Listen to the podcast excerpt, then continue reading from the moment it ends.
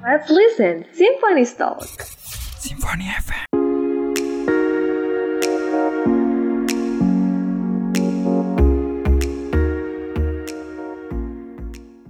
Assalamualaikum Sobat Muda. Akhirnya nih ya Symphony Talk hadir lagi buat kamu. So aku mau bilang, selamat datang di Stalk, selamat mendengarkan.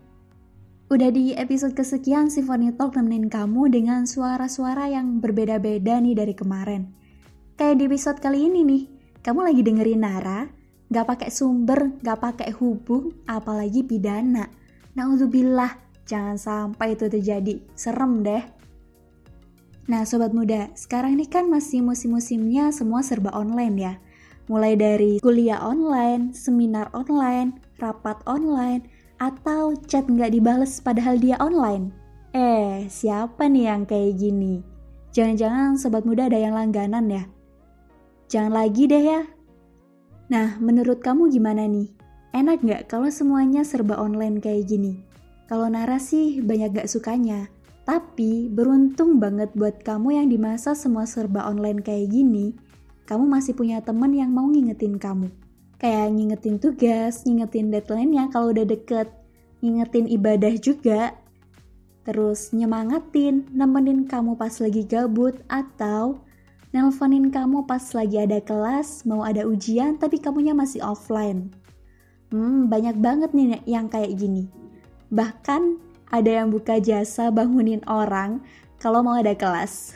Tapi bercanda sih. Tapi, tapi, tapi, beda lagi kalau kondisinya kebalik. Ketika teman-teman kamu banyak yang gak peduli sama kamu, gak mau dengerin cerita kamu, sambatan-sambatan kamu itu, adanya kamu tuh cuma sekedar dimanfaatin buat kepentingan dia aja, buat kesenangan dia aja, bahkan sampai ada yang mendorong kamu ke suatu hal yang negatif. Kalau kayak gini sih udah parah banget ya. Nah, ini nih yang bakal dibahas di episode kali ini. Toxic friendship. Kalau kamu udah ada di lingkaran yang toxic, kamu bakal susah buat jadi diri kamu sendiri. Buat kamu berkembang dan berproses jadi lebih baik. Ya gimana mau berproses dan jadi lebih baik? Teman-teman kamu aja gak ada yang dukung dan gak ada yang dengerin kamu. Misalnya nih ketika kamu dapat suatu prestasi, anggaplah dapat nilai bagus atau kamu menang lomba. Terus kamu cerita sama temen kamu, eh responnya temen kamu malah kayak gini nih. Dapat nilai segitu aja bangga. Kemarin loh aku menang lomba di tingkat yang lebih tinggi dari kamu, tapi aku biasa aja tuh. Prestasi kayak gitu doang dipamerin. Nah, pernyataan-pernyataan kayak gini nih yang bikin orang jadi tambah down Harusnya sesama temen itu kan bisa saling mendukung, biar jadi mutualisme, bukan yang satunya dukung, satunya lagi jatohin. Kan jadi kayak parasit. Nah, indikasi lain ketika kamu ada di circle yang toxic adalah temen kamu jarang dengerin kamu.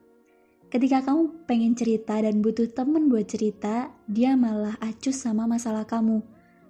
Misal ketika kamu udah cerita panjang lebar kali tinggi dan bervolume kan jadinya. Eh dia responnya malah kayak gak baik. Ya elah masa gitu doang dianggap berat sih. Duh banyak kok yang punya masalah lebih berat dari kamu. Jadi kamu gak usah alay pakai nangis-nangis segala. Nah, respon-respon kayak gini nih yang malah nambah-nambahin beban hidup. Kamu jadi tambah down dan gak nemu jalan keluar dari masalah kamu. Jadi buat kamu yang dicurhatin sama teman, responnya jangan kayak gitu ya. Kamu harus kasih respon yang baik dan kasih dia solusi. Atau kalau nggak bisa kasih solusi, minimal jangan jatohin, jangan tambah bikin down. Seenggaknya dihibur atau disemangatin lah ya. Dan sobat muda pernah denger nggak sih ada yang namanya teman posesif? Bukan cuma pacar aja nih ternyata yang posesif, ternyata temen juga ada loh. Misal nih, ketika kamu lagi jalan sama temen yang lain, tiba-tiba temen yang deket sama kamu yang biasanya barengan terus sama kamu ini dia ngambek. Nah, buat kamu yang ngambek, yang suka cemburu kalau nggak diajak jalan sama temen, gak usah lagi ngambek-ngambek, gak usah lagi cemburu-cemburu, karena dalam pertemanan pun itu ada porsinya teman kamu juga butuh menyisihkan waktunya buat orang-orang di sekitar dia selain kamu. Begitupun kamu. Sahabat atau teman deket itu nggak harus ke mana-mana, every time, everywhere, barengan mulu. Itu bukan definisi sahabat yang sebenarnya. Jadi mulai sekarang coba ngertiin teman kamu. Ketika hidup teman kamu gak melulu tentang kamu dan hidupmu juga gak melulu tentang tentang teman kamu. Oke, okay? lanjut deh.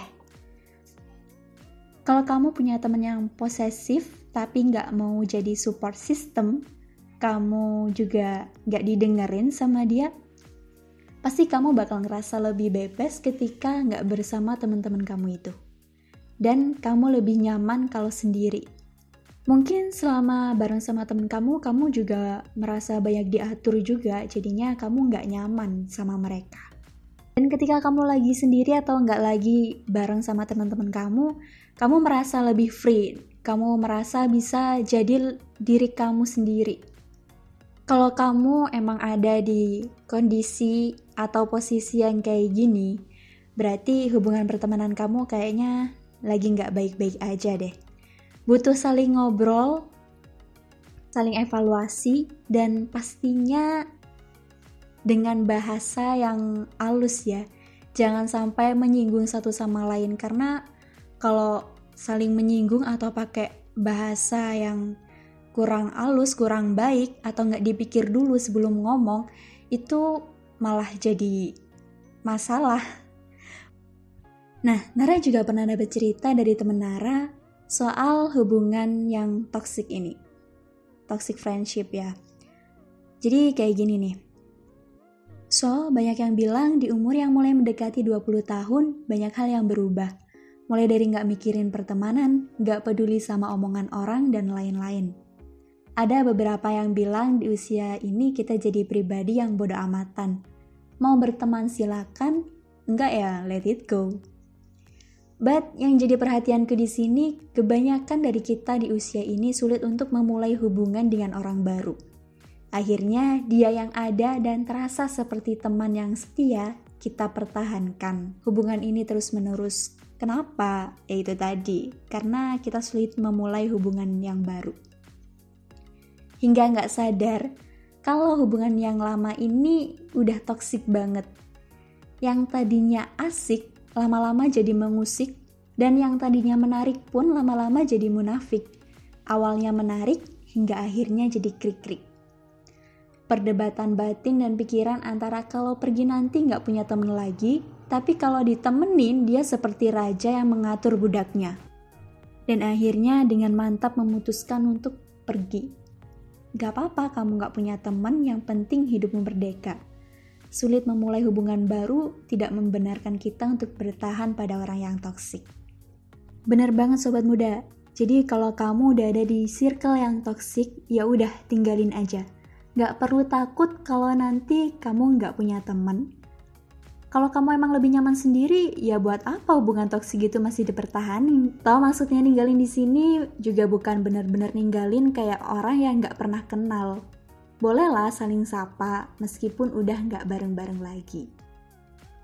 Nah, semoga bahasan tadi bisa bermanfaat ya buat kamu sobat muda. Buat kamu yang punya teman baik, pertahanin, jangan dikecewain. Tapi kalau kamu sedang ada di circle yang bikin kamu nggak berkembang, ya udah tinggalin aja. Jangan lupa pantengin terus podcast Symphony Talk karena bakal ada episode-episode menarik lainnya yang dipersembahkan buat kamu seorang loh sobat muda. Oke, sampai sini dulu. Nara pamit undur diri, semoga masih bisa ketemu di episode-episode selanjutnya. Wassalamualaikum warahmatullahi wabarakatuh, salam peace dan kreasi.